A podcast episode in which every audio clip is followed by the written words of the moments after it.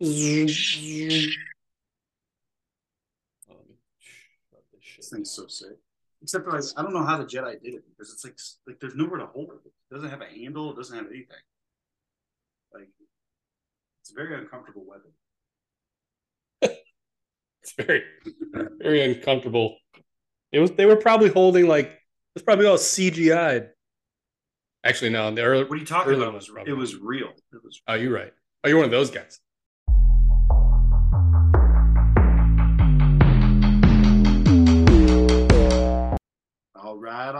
All right, and welcome back. Well, Matt McConaughey for you. Welcome back to another episode of Value Nation. This is a show full of random events, just like life. But more importantly, we're here to help everyone understand appraisal and appraisal management business just a little bit better. We're going to keep it light, have some laughs like we always do, usually at our own expense, and talk about some headlines in the housing market. Don't forget, watch us, listen to us, follow us with YouTube, TikTok, Instagram. Are we tweeters? Are we Twitter? I believe we're on Twitter. Charlie, you got to help me out here every once in a while. Twitagra? Yeah. Yeah. No? Yeah. No. I think I said the TikTok. No, not on Twitter. Anyways, we're out there. Apple Podcast app. Like, subscribe, tune in. Let's do this. All right, man. So what we got? How about some what kind of plans you got for the holidays? Yeah, absolutely nothing. I love it. You love it? Yeah. Really nothing. So, shared custody situation here.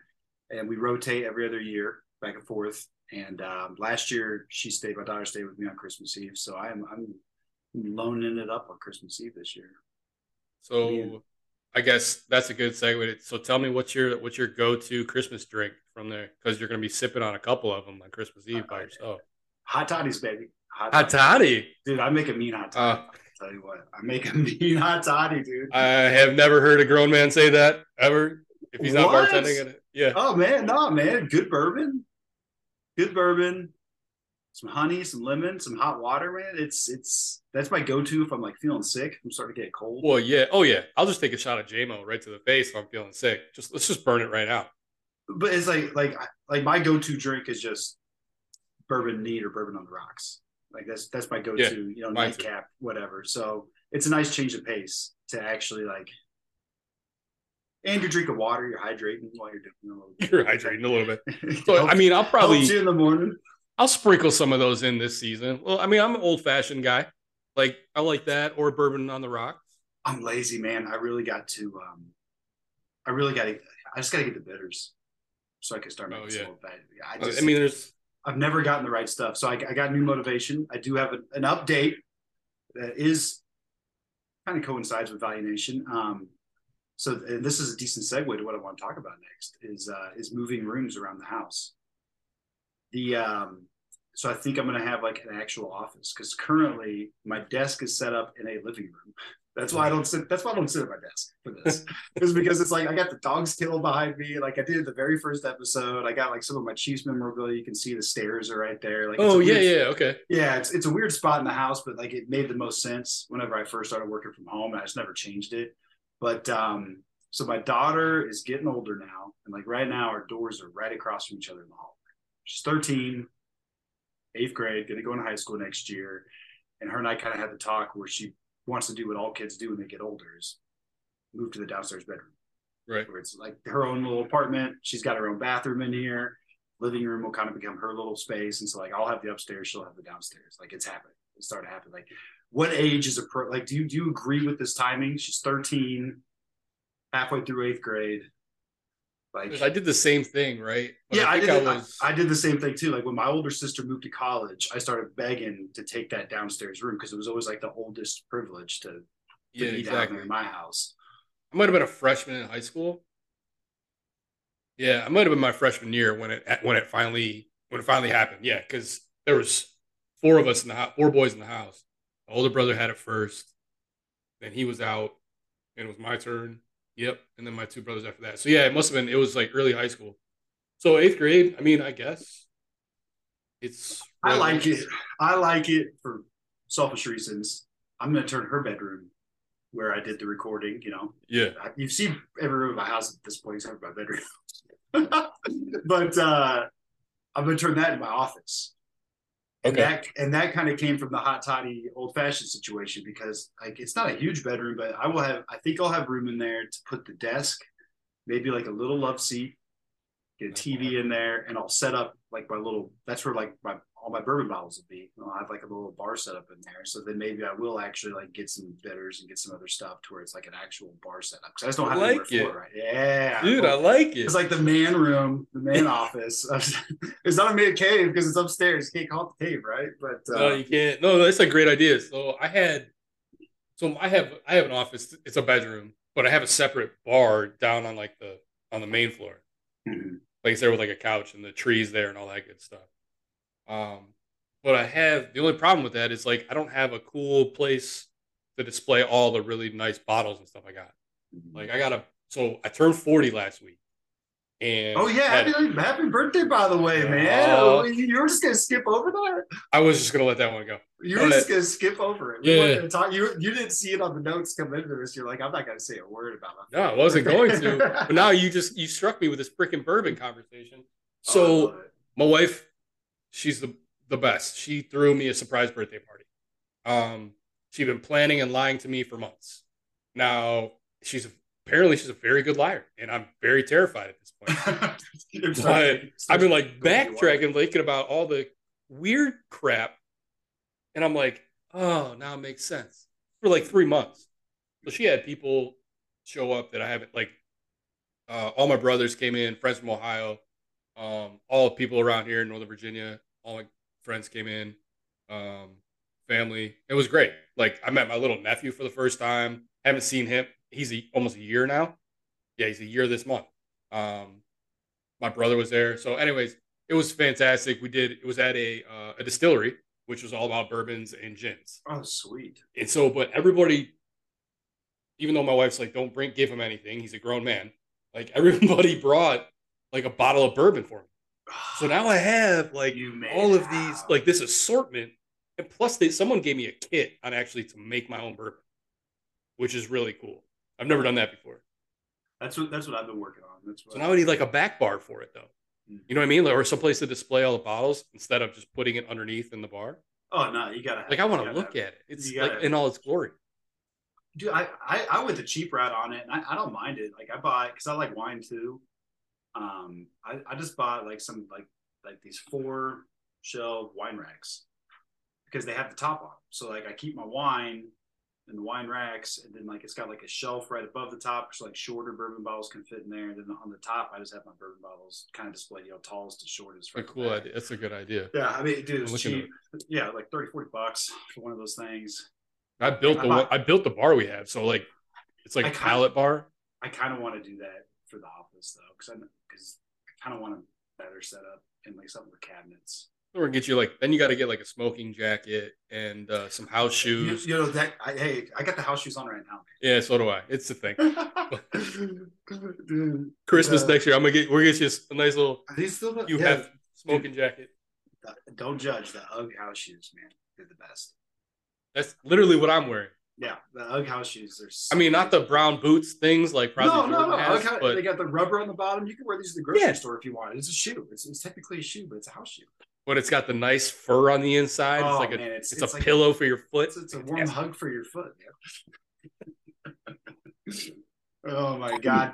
Get me back on track. All right. New segment alert. Let's do it. We've never done this. I like this. I like this idea. On this day. So we're going to roll through some on this days. So this is going to air December 16th, a week from today. So we're talking about we're filming. So I'm going to run through just, you know, for anybody watching on the 16th, on this day, the day this is going to air. Big one right here, baby. Boston Tea Party. Let's go. Ooh. 1773, 342 chests of tea, the British East India Company in the Boston. It's a party. Dude, that's crazy, though. That's a pretty nice on this day to have on there. Actually, yeah. Yeah, then one that's not so nice. 1631, Mount Vesuvius. Oh. Yeah, not so great. 1944, beginning of the Battle of the Bulge. There was something about, it was like, wasn't that, it was based on like a bridge or something that that both sides wanted and needed. And today was the day that somebody crossed over the other's lines, and that was considered the beginning of the Battle of the Bulge, which lasted forever. And then 2009, the movie Avatar was released. Oh, and part two is coming up. Yeah, coming up. Yeah, that's right. Internationally released 2009. I saw the wildest thing that I can never unsee again about Avatar. This was last week. I caught my scroll paralysis. And comparing movies that have gotten completely ripped off from other movies. Okay. Dances with Wolves. So think about it. The army takes wasn't he kind of like a broken man or something like that? I forget what, or he was disabled or something like that. So they made it to where, yeah, he was disabled. So Kevin Costner? Yeah. Well, he was deemed unfit for action. Right. Yeah. So yeah. Yeah, that's what it was. So they sent him to go befriend the Indians and then make it to where to teach them about our culture and about the colonization that was coming their way.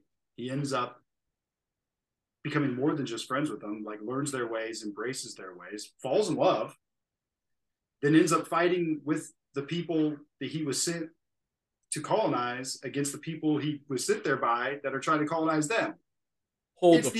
It's the exact same story as Avatar. Did you come up with this on your own? Because I wish I did. I wish I could take credit. But dude, James Cameron ripped off Dances with Wolves. It's the exact same story, exact same plot line. Except it's just blue Wolves. People. Except for it's blue and people on another. I've been wanting to talk to somebody about this ever since I saw it. That blew my mind. I was like, this is a complete ripoff. Complete ripoff. I wish I was smart enough to come up with these things. Oh my gosh. Okay. Well, Well, let's see which movie he rips off for the second one. Right. We'll see. I mean, that's wild, man. I never even would have connected the two, but I see the story and how they play out. Dances with Wolves was a great movie. That's another one you could fall asleep during, but still, it's a good movie. Yeah, yeah. It's long. God, it was long. How about some? Some magic mortgage numbers. Magic mortgage numbers. I can't believe you turned this into a thing, but okay, we're going to run with it. The magic mortgage numbers. I can't even say it. Magic mortgage. I can't say it either. Magic mortgage numbers. Or what if we did like that? You going to play? A little simple. Give me something. All right, so let's see. All of our data, as we know, is through what?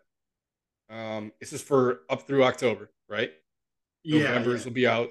Yeah, they release the numbers on the 18th or something like that of the next month. So it takes a little while to go through it all. Let's see. But before we get into that data, today's magic rate is 6.33 on a 30-year fixed. We're coming back down. That's 4 straight weeks of the rate coming down. What were we at last filming? 6.49 was okay. Really down from 6.49. Is that Read your notes, Michael. It's coming down. It's going in the right direction. Buying power still is questionable. They say that the buying power the inventory and the amount of home purchases for the values of 100,000 to 250 and anything over $1 million. Those two segments are way, way down. Really? Yeah. And they said they attributed that to in the lower half, it's availability and what's there, right? And then for $1 million plus, it's all those people have taken a bath in the stock market and any kind of their 401ks, everything. So they have less to pull out for down payments and stuff like that. Interesting, but I mean that's a wide range in the middle. What are we talking about? 250 plus up to $1 million. What else? Right, give me numbers. I got you. Ready? 9 straight months of existing home sales declining as of the end of October. No kidding. Yeah, the number of sales. But that's still wild if you think about it. 9 straight months of the number of homes being sold declining. Well, yeah, after the last 2 years we've had. Let's see. 5.9% sales fell from September to October. So year over year, it's 28%, 28.5% roughly. Okay. Lumber lumber is a huge thing, right? Within these new construction and all this stuff, that, you know, to try and bring the inventory back up. Lumber, I didn't know that it was based on per thousand feet of boards. Sorry. Yeah, you gotta have something to determine the price. Yeah. I didn't know that. I would have. Yeah. So that's how it's like the stock is traded. You know, like, yeah, like gold and crude oil. It's an interesting, because you see that's why the numbers get so big. So like, yeah, as of right now, they're going at $420 roughly per 1,000 feet of boards, right? Did you say 420? I did say 420. You're right. Just checking. Smoke it if you got it. Now legal in Missouri. Is it? Well, it's legal in Virginia too. Yeah. That's down $420 per 1,000 feet of board of lumber, down 70% since March. It peaked. It peaked at over $1,400. Yeah, which makes sense. That hits home with me because I need to redo my deck. Oh, like, no. Yeah, the frame is good, so I don't need a whole new deck, but like everything else is gonna go. Stairs, railings, you know, boards on top. Do you have real wood, or is it that Trex deck stuff? No, it's real wood. But you know, I was talking about doing it in the spring and in the summer, and everybody's like, no, the price of lumber is gonna cost you. Like, now is the time to do it. It's like, who will do my deck right now? Because I mean, the cost is. Yeah, you live in Kansas City. There's nobody's gonna be working outside right now in December. It's cold. Yeah, no, it's so up and down though. Kansas City weather update: 41 degrees, high of 48, low of 33. Hey, we have this low pressure system coming from the south that's going to combine with this high pressure system from the north. We need to get you a green screen, and that's bringing in some of that front is bringing in, you know, the cold air from Canada, and it's going to push out. You know, it's going to cause high winds for a little bit, maybe some rains. The two pressure systems combined, and it's going to push out to the east over your direction, and then from there it's just going to be frigid for. You know. Are you been practicing that? Like that was really well done. I used to want to be a weatherman. I mean, it's one of the only jobs that you can get like wrong 90% of the time. Still have a job. It's educated guesses, just like being a dad. Educated guesses every day. Yeah. Dad, can I eat this? I don't know. How long was it on the floor? Yeah, sure. Sounds good. 5-second rule? No, let's make it a 10. That's what we're here for. Yeah. Educating our young minds. Educated guesses. Our youths. Just out here guessing, baby. So we're 6 episodes in, right? And we haven't really told people what we do as an AMC. What do we do? An appraisal management company. Let's break it down a little bit for them so that, you know, if they don't really have a full picture, they get a little better idea. It's not just an order taker. No, and would you call us like the fluffer? Not fluffer, the buffer. The buffer. Totally. We're kind of the buffer between, you know, those parties handling the mortgage and then who needs to appraise it. Right. And the dividing line between. Yeah. I remember when I first got in the business, there was a lot of those conversations of, oh man, I remember when I could just text or call the appraiser myself. God. I still like, yeah, you're the problem. That's why. I still hear that. Like, yeah, you know, back in the day, I could have just called the appraiser myself and talked about this. But like, no, well, yeah, that was, it's a little bit of a conflict of interest there. So, yeah, a little bit. I mean, the fact that people are still saying that, and AMC's like, we are the first AMC license in the country. And we've been around for what? Is it 13 years? 12 years? Yeah, we're not the oldest AMC. Not the oldest AMC, but we're the first licensed guy to get a state license. Yeah, Arizona, right? Yeah, Arizona. 001. But so the AMC is there to, like, we provide a service. Like we're not necessarily providing a product. We're providing a service that helps troubleshoot through the entire appraisal process and also helps check the boxes on a bunch of requirements and things that are needed to be done along the way and after the report's completed. Right. A lot of those sticky compliance pieces that are now required, or if it's like a FHA file, USDA, all those guys, like there's a whole nother level of checks and balances that an AMC will do for files like that. So yeah, you got to make sure certain things are getting done during the inspections. It's not as simple as, like, you know, we touched on what happens during appraisal, and it really is kind of a simple thing. It's not the same as a home inspection, like we talked on that episode, but there is certain requirements based on the loan type. Right. Certain things have to be inspected and tested for some loan types versus the others. And obviously the company you're working with as an AMC has to know those things and double check the report to make sure all those things are touched on and present before it gets delivered. And then, you know, to add one layer to it, I mean, I guess we can kind of go out of order here. It doesn't necessarily matter. You know, after we review the report and everything's touched on, we checked all the boxes, report's good to go and be delivered, satisfactory. Then there's these various portals that we have to upload these reports to as well and deliver those to lenders and mortgage companies, banks. You know, FHA has a special portal has to go to. Fannie and Freddie, you know, has to go through UCDP and produce SSRs and send those through. And then sometimes those SSRs fail. Sometimes upload fails. Then you got to go back, look through the report, figure out, okay, we got this error message. We got to grill our support staff. We're like, guys, fix this right now. I do it myself. You know, my background started, my AMC journey's nuts. Another sidebar.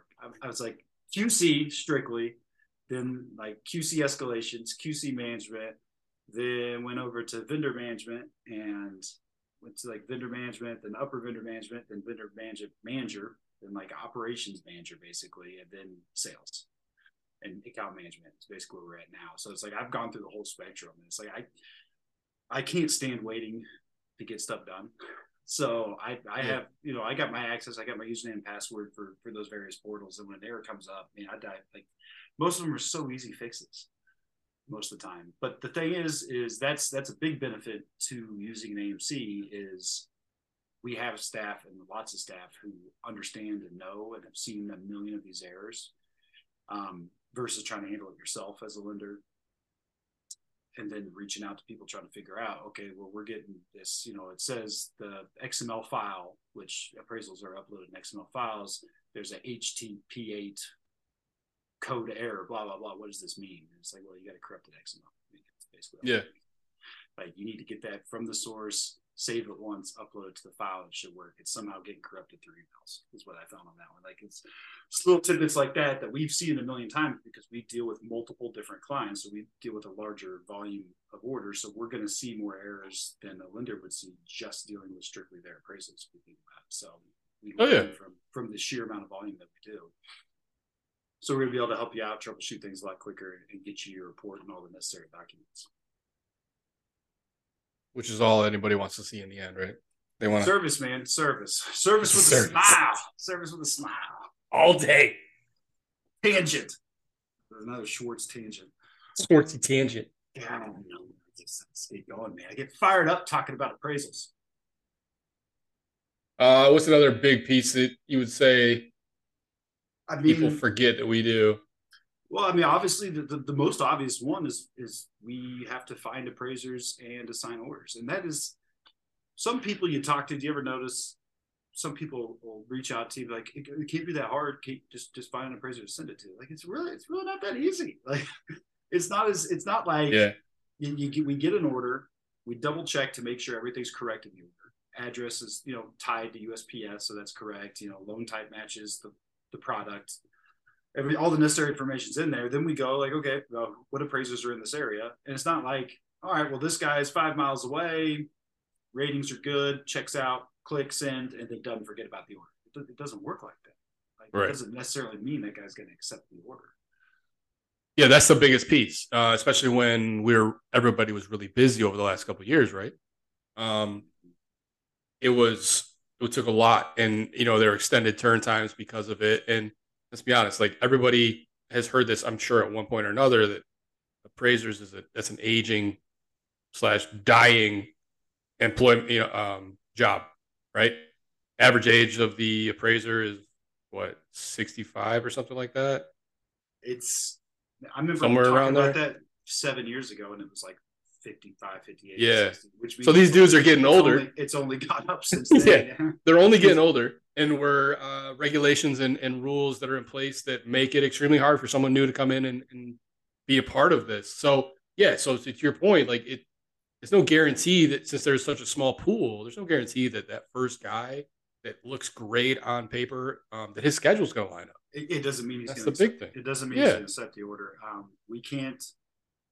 And then it always comes into the question on cost. You know, a lot of people don't understand the cost on appraisals, and like we cannot dictate and tell appraisers, you know, what they can charge on order. Right. That goes against a lot of stuff. We're going to get a lot of state violations if we're telling them, you know, you have to take it this amount of money. So, you know, the reasonable and customary thing comes up. We have to make sure that what we're paying these appraisers is reasonable and customary, you know, against the vast majority of appraisers in that area. And you can kind of use that to gauge to see if an appraiser just happens to be charging you or something along those lines. But yeah, man, so we have to have checks and balances in place to make sure, you know, if we assign an order, it's getting followed up on in a timely, you know, reasonable amount of time to make sure it is accepted. If it's not accepted, we start looking at other options. And there's, you know, a high percentage of orders where we're having to reach out to multiple appraisers to see if they will take it on a decent amount of orders. So, I mean, there's a lot of work that goes in even before the file gets accepted. Right. Yeah. There's a lot of that. Yeah. A lot of that. The verification piece is huge too, like you mentioned. Make sure everything lines up there. I feel like the most important part of the appraisal process for an AMC is getting the order accepted. Like the clock starts ticking. Yeah. For everybody, once that appraisal is ordered, and the faster you get that thing accepted, usually the faster you're going to get it completed. Accepted, and then our team goes on and makes sure that to help, if necessary, facilitate the scheduling with the borrower or the point of contact. And that can be a process in itself as well, right? Because deal with people, deal with schedules. And sometimes you're dealing with an assistant to an appraiser, you know, an office manager, what have you. The borrowers all have their own window of opportunity. Everybody has, you know, people have jobs. Availability can sometimes be very limited. And we have to try and line those things up. And it's not always that clean, right? Think about the past 2 years on the schedule part's been the hardest part of the whole thing. I mean, letting people into your house, letting a stranger into your house, that threw a whole new wrinkle in the whole thing. COVID really screwed that up. There's a lot of people who wanted nothing to do with someone new, whether they were wearing a mask or not, come into their home or even be around it. And then also think about the safety of an appraiser. An appraiser everybody does it differently, but I mean sometimes they'll have like inspection days to where like 2 or 3 days a week they'll do all their inspections. They could be at up to 6-7 houses in one day. So think about all that exposure to that person, and then they were at a house and taking that to the next house, and domino effect, right? Right. Like a couple of days a week. So think about their safety too. I mean, the whole thing was a logistical nightmare for the past couple of years. And if you weren't working with somebody who, as far as an AMC goes, who you trust, who has your back, who's there for you and kind of has an idea of what they're doing, and has the manpower to handle like the length of time an order was taking as compared to, you know, no virus, no restrictions, no nothing, man. You were struggling. You were struggling if you weren't working with someone that knew what they were doing. Right. I mean, all the regional guys and smaller players, if you will, they had best intentions in trying to help facilitate some of the orders during that time frame, but sadly, they didn't have the manpower to really stay on top of it when we were going through an industry time or a market that was bigger and crazier than anyone we've ever seen. Yep. Right. For 2 straight years. That was the time where manpower was probably the biggest, like the amount of touches an order gets, the amount of times an order gets opened up to do something, whether it's checking up on status, reaching out to an appraiser to see if everything's going all right, you know, checking like the amount of touches per order. I bet you would probably double during that time easily. Oh, I would, so if you didn't have the people to check up on orders, I mean, you were struggling, which we do have the people, and we still do have the people. We still do have a large staff. I mean, obviously times have been tough for everybody, but we still have large staff here that's ready for more, man. Bring it.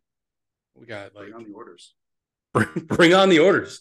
Bring on the orders, baby. Little plug. I mean, we're ready. We got stuff to do. We are ready. We got time for you. Call us. Email us. Text us. Hit us up. DM.